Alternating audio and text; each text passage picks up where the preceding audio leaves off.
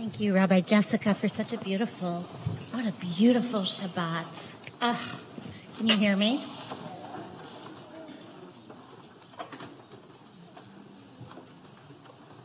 May the fourth be with you. Do you know that one? Yes. It's May 4th. but on the Jewish calendar, it's the 19th of Iyar. And today we counted a different number. We counted the 34th of the Omer.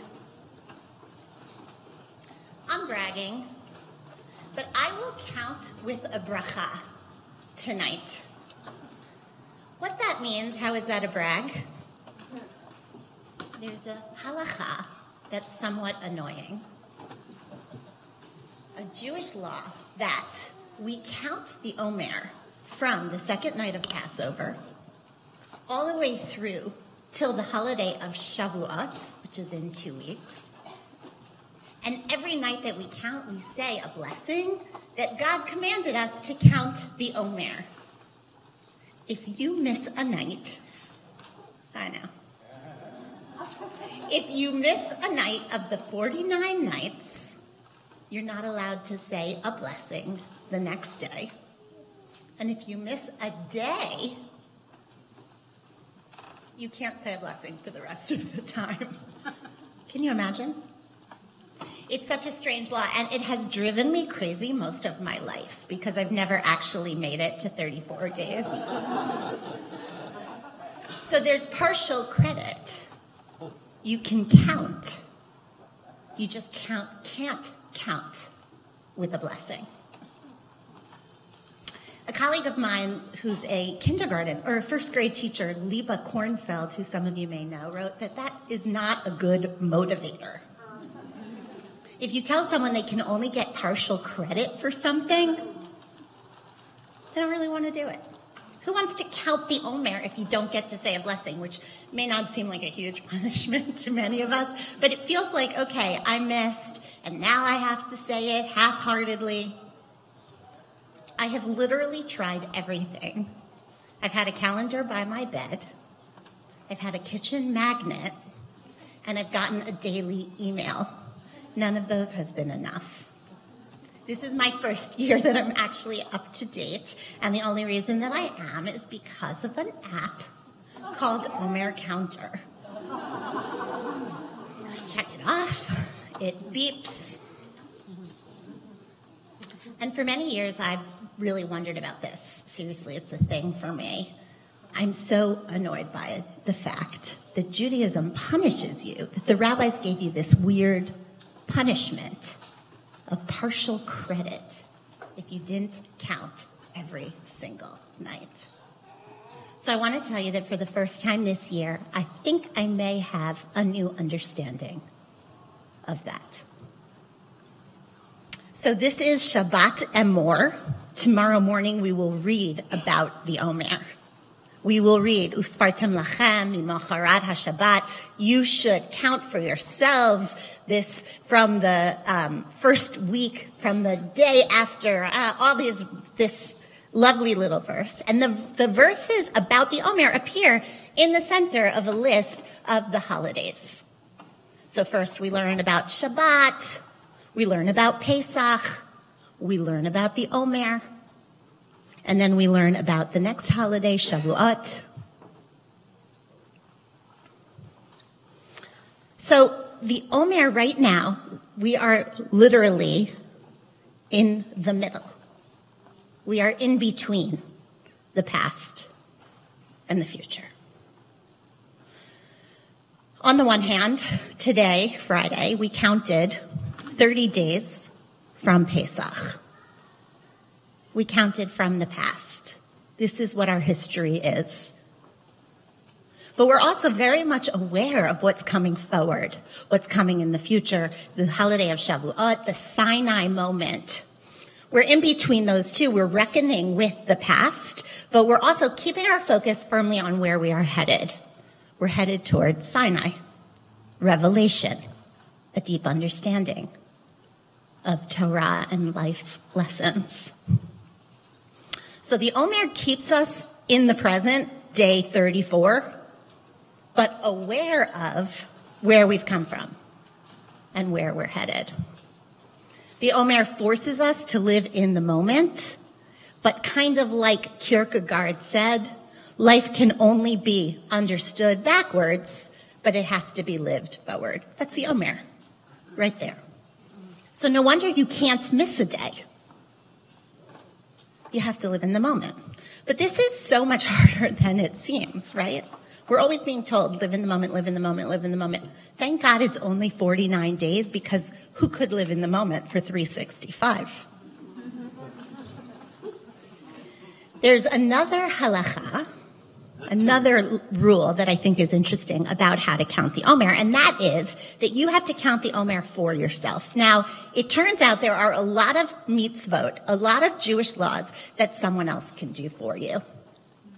If you don't know how to say the Amidah, or you don't feel like it, the person up front, Rabbi Jessica, or the Shaliach Tzibur, the representative of the Tzibur, can say the Amidah for you, you get credit.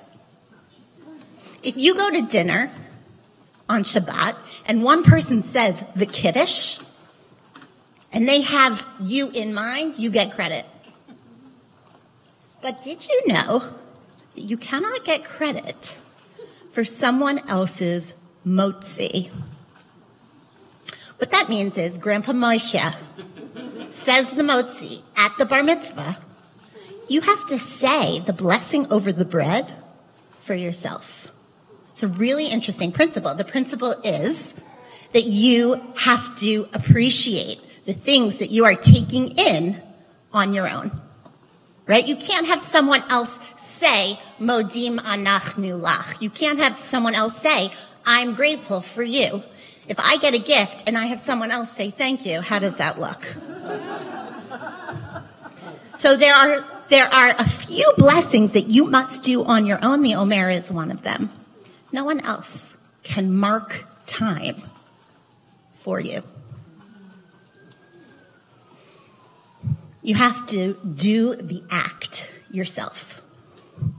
The Ramban Nachmanides said that that word, usfartem lachem, you must count for yourselves, means you have to do it for yourself. And it's different from when the Torah is talking about the Jubilee year. 50 years, it says, usfarta lecha. The Jubilee year, at the end of 50 years, the Beit Din, the great court in Jerusalem, declares it's been 50 years. We're counting for everyone. It's a big public thing. But the marking of every single day has to be a private and individual thing. Recognizing 50 years, communal responsibility.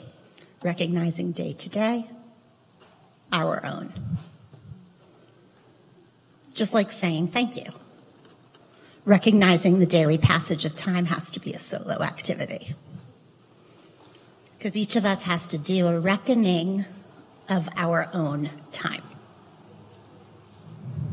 Our past, our history, our Mitzrayim, where we come from, and our Torah, our revelation, where we're headed.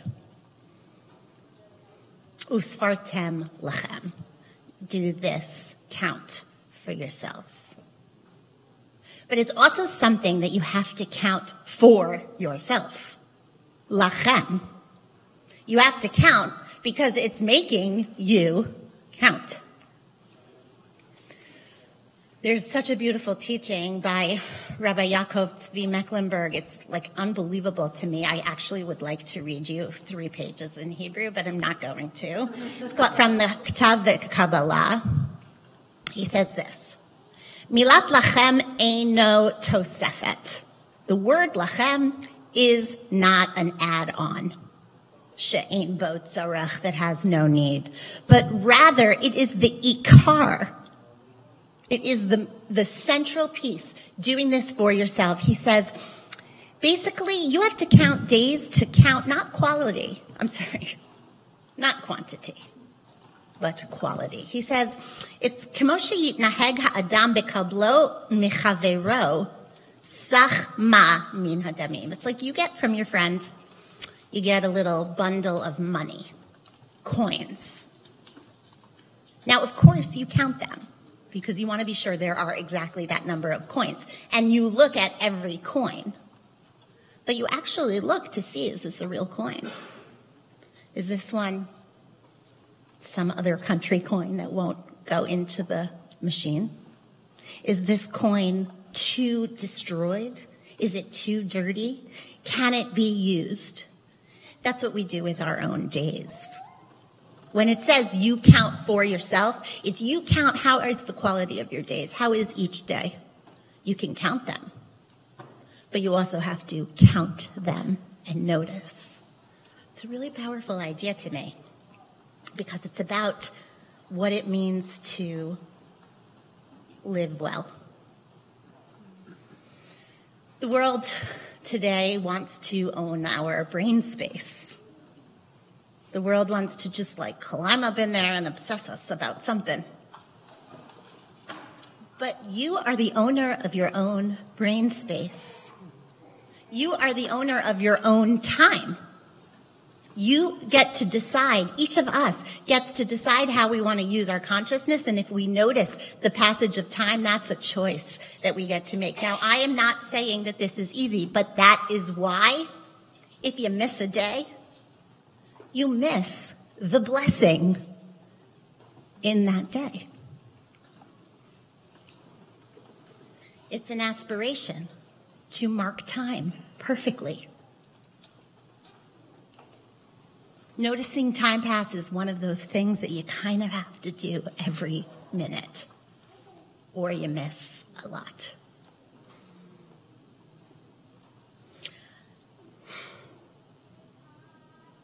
Thoreau said that if you waste time, you're injuring eternity. Oh, that's so much pressure. It's like unbelievable amount of pressure. It's terrifying to me that I just spent, you know, an hour playing Jeopardy. That's terrifying. And yet, if I can at least once a day notice the time, look at the day, look at the passage of time, maybe I can aspire to more of a blessing. It's good timing in the year to be counting. Because in this season between Pesach and Shavuot, we are deeply aware of time fleeting. Look at the cherry blossoms. They're so incredible right this minute. And if you miss this minute, you miss the blessing. Poof, they're gone. You can look at them on the ground. That is what the Omer is teaching us, I think, about our lives. We are cherry blossoms. It goes by so quickly. Let's not miss a moment. Let's not miss a single day. And perhaps we will never miss a single blessing. Shabbat Shalom.